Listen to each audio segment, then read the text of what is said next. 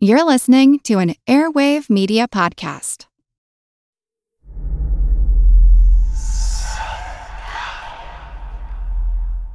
Hey, y'all, spooky season is here.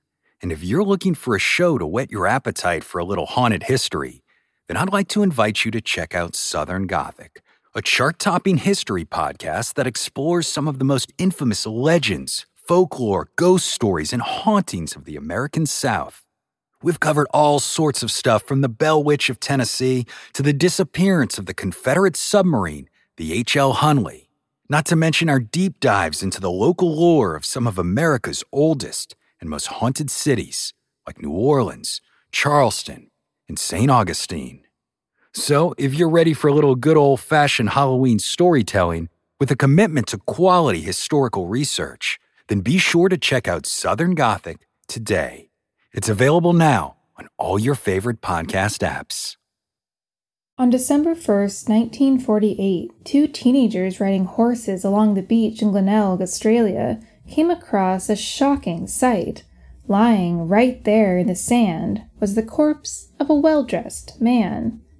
It looked as though he'd simply laid down for a rest and died peacefully in his sleep. But when police arrived and began examining the body, a baffling and disturbing mystery began to take shape.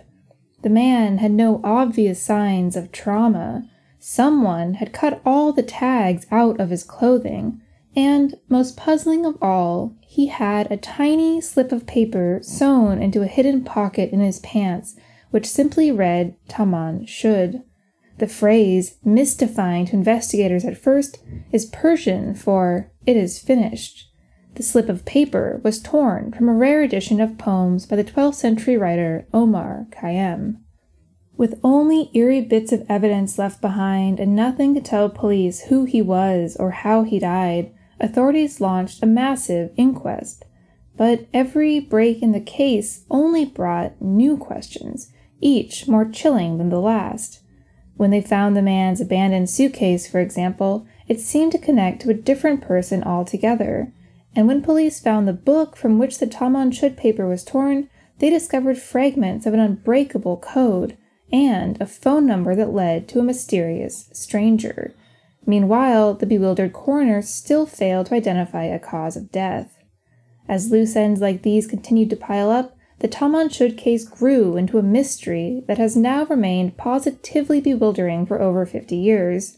To this day, sleuths, both amateur and professional, have plenty of theories, and some believe that it's still possible to finally solve the case.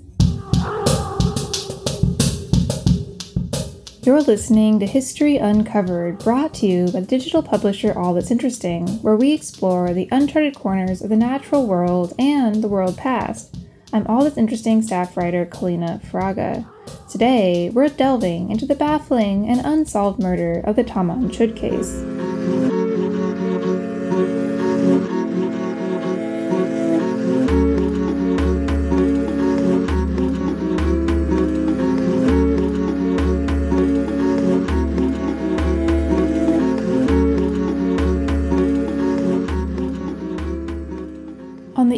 November 30th, a number of passerbys noticed a man lying, his head propped up against a seawall, on Somerton Beach in Glenelg, just south of the city of Adelaide.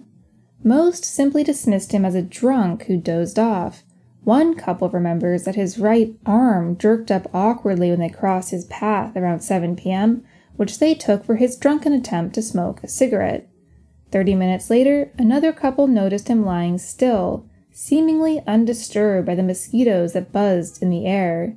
They, too, believed he must have been rather intoxicated. The next morning, two teenage jockeys in training trotted by on horseback. One of them later described seeing the man on the beach, saying, He was dressed in a suit. I think it was a brown suit, if I remember right. His face was straight up, looking at the sky, lying on his back. They went on their way, but when they passed him again soon afterward, they saw that he was lying motionless in exactly the same position. It was then that they decided to see if he was okay, and found that he was in fact dead. To the police who descended on the scene, a couple of things seemed immediately odd about the dead man, soon dubbed the Somerton Man. At the time, it was not uncommon to find bodies on the beach. Police sometimes came across people who had died by suicide or from drinking too much, but this man seemed different. For starters, he was perfectly dry. He hadn't washed up from the sea, and police could find no obvious marks of violence on his body no stab wounds, no bullet holes, and no bruises around the man's neck. A cigarette lay nestled in his shirt collar as if it had fallen peacefully from his mouth, but neither the man's shirt nor his cheek seemed scorched. Besides being dead, in fact, he seemed perfectly normal. The Somerton man appeared to be between forty and fifty years old, stood almost six feet tall, and had gray blue eyes and reddish brown hair that had started to turn gray. He looked, thought the pathologist, John Cleland, possibly British. As Cleland said at the inquest, quote, the deceased to me looked like a European. I would say he looked very much like a Britisher. His hair was brushed back from the forward, and there was no part in it. Unquote. The only slightly unusual thing about his body was that he had well defined calves and wedge shaped toes, which led some to believe that he might be a dancer. The man's clothing only offered more puzzles. All of the tags had been cut off, leaving investigators only able to guess at their origins. He wore a white shirt and a thin red tie, brown pants that had been repaired with a small amount of orange thread, a brown sweater, and a brown coat that a local tailor said seemed American. In his pockets, investigators found a railway ticket to Henley Beach, a bus ticket to North Glenelg, an American metal comb, a packet of juicy fruit gum, a pack of British cigarettes that contained a different brand of Scottish cigarettes, and a packet of Bryant and May matches. They did not find a wallet, money, or any kind of identification. What's more, the coroner simply could not determine how the Somerton man had died.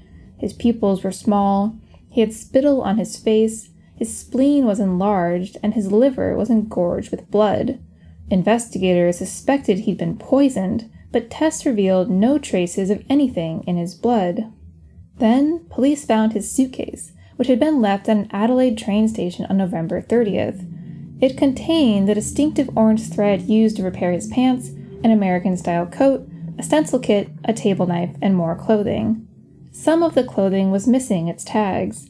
Other items seemed to belong to a T. Keane, but police could find no one by that name. Because there were no missing people with that last name, Keane, police suspected that perhaps the clothing came from a second-hand shop, or, more ominously, that the man's killer had left the tags because they were unrelated to the dead man's identity, like a red herring. In all, they were left with a wealth of belongings, but not a single one that shed any light on the mystery. Finally, the most puzzling clue of all, and the one that would come to define the case, arrived four months later. In April 1949, a new search of the Somerton man's possessions uncovered a small pocket sewn into the waistband of his pants. Possibly meant to hold a watch, it only held a small strip of paper that bore just two words Taman Shud.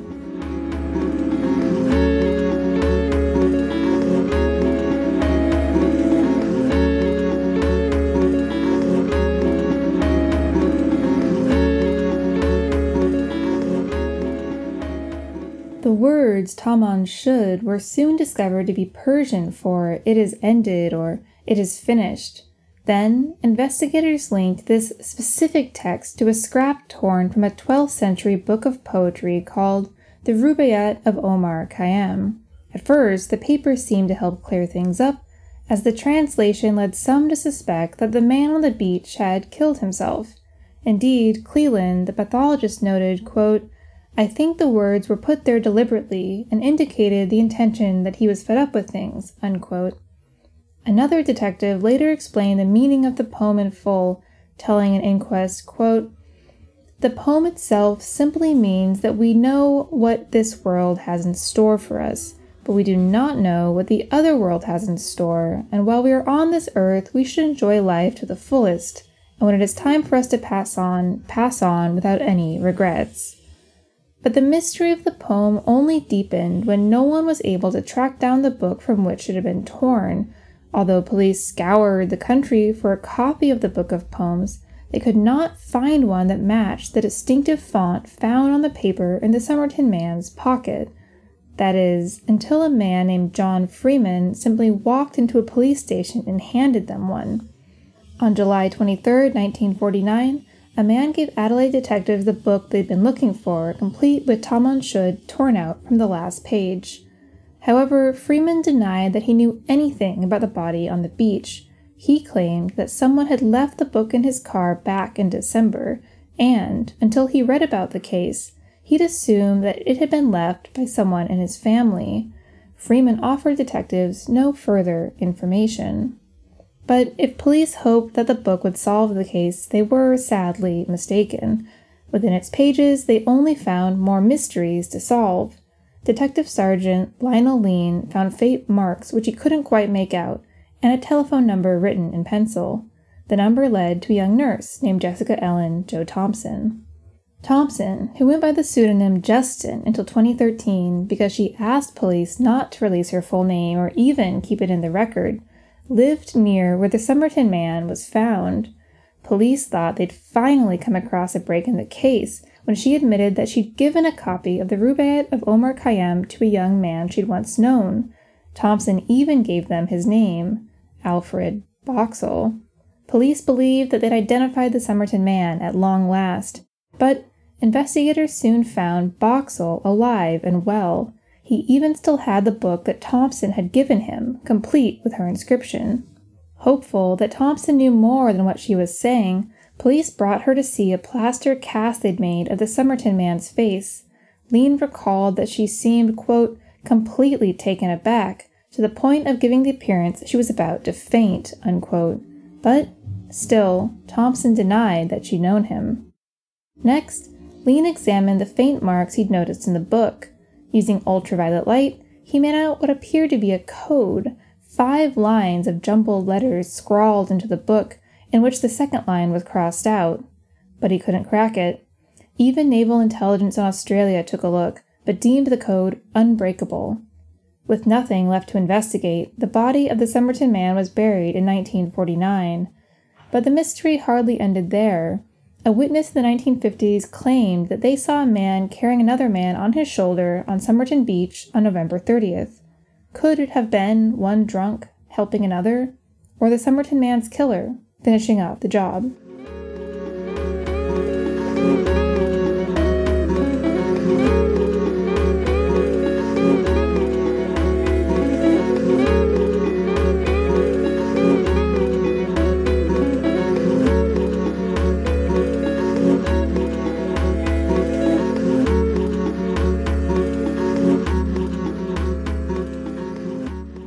Was the Somerton man? The question has long gone without an answer. But in the last 50 years since he died on the beach, a couple of theories have emerged. One theory says that the Somerton man was some kind of spy, citing the mysterious unbreakable code found in the Rubaiyat of Omar Khayyam. After all, who would have written that but someone who needed to communicate in secret? Then there was the lack of clues among the Somerton man's possessions. Carried no identification, and the tags on his clothing were cut off, common tactics in espionage tradecraft. Meanwhile, his belongings presented a puzzling mismatch of British, American, and Scottish items, suggesting that he was someone who traveled often. And then there was the best candidate for his cause of death a poison that leaves no trace. One professor involved in the investigation suggested two poisons that could kill quickly and then disappear from the bloodstream digitalis, and strophanthin. And who would know about such poisons and where to get them but a spy? Perhaps most damningly of all, no one, despite the wide circulation of the man's image and story, ever came forward to claim that they knew him. That might suggest that, if not a spy, he was at least involved in some kind of underworld activities. Another theory revolves around the mysterious Jessica Ellen Joe Thompson, this theory states that Thompson was either the ex lover of the Somerton man or someone who had a hand in his death. After all, Thompson seemed to give out copies of the Rubaiyat of Omar Khayyam to men she knew, and the Somerton man did die near her home. After she died in 2013, her daughter Kate claimed that her mother had known the identity of the Somerton man, but had decided not to reveal it. Kate also suggested that both the Somerton man and her mother could have been Soviet spies, noting that her mother had a quote, dark side, a very strong dark side, unquote. But it's also possible that the Somerton man loved Thompson and was rejected by her. Possibly, Thompson and the Somerton man might have had a romantic relationship. Possibly, he fathered her son Robin, who some say bear a striking resemblance to the Somerton man, and who even grew up to be a ballet dancer.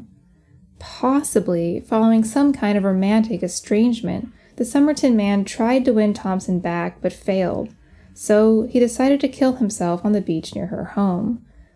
Despite a wealth of theories like these, the mystery has endured for half a century, but current technology now offers a tantalizing chance to identify the Somerton man for good.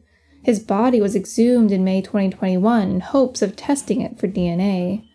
As the Attorney General of South Australia, Vickie Chapman, said in a statement, quote, For more than 70 years, people have speculated who this man was and how he died.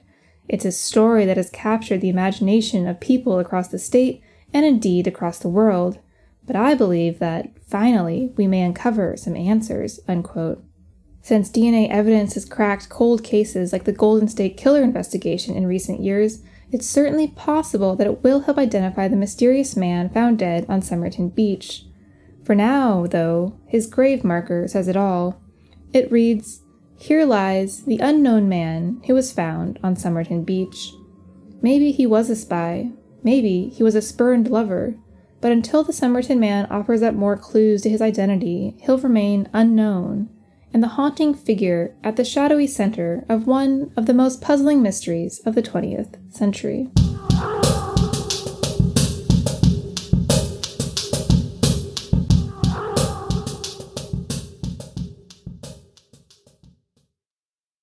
Thanks for listening to History Uncovered. I'm History Uncovered's producer, Kit Westneat. If you like the show, help others find us by leaving a review on Apple Podcasts or Spotify.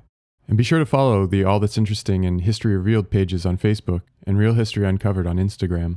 Make sure you don't miss out on the new episodes and subscribe to the History Uncovered podcast. And keep up with our latest stories at allthat'sinteresting.com. If you have a question about the show or just want to say hi, feel free to call us at 929 526 3029 or email us at podcast at allthat'sinteresting.com.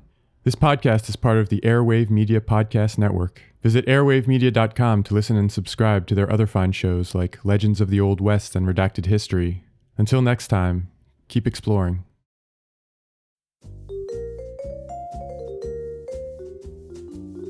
Do you love history but hate when it's stuffy and boring? Well, look no further and join me, Katie Charlwood, your friend, the neighborhood social scientist and reader of books, as I delve into unsolved historical mysteries, murders by gaslight, and of course, women who have been misrepresented through all time. On Who Did What Now, the history podcast that's not your history class. Listen wherever you get your podcasts.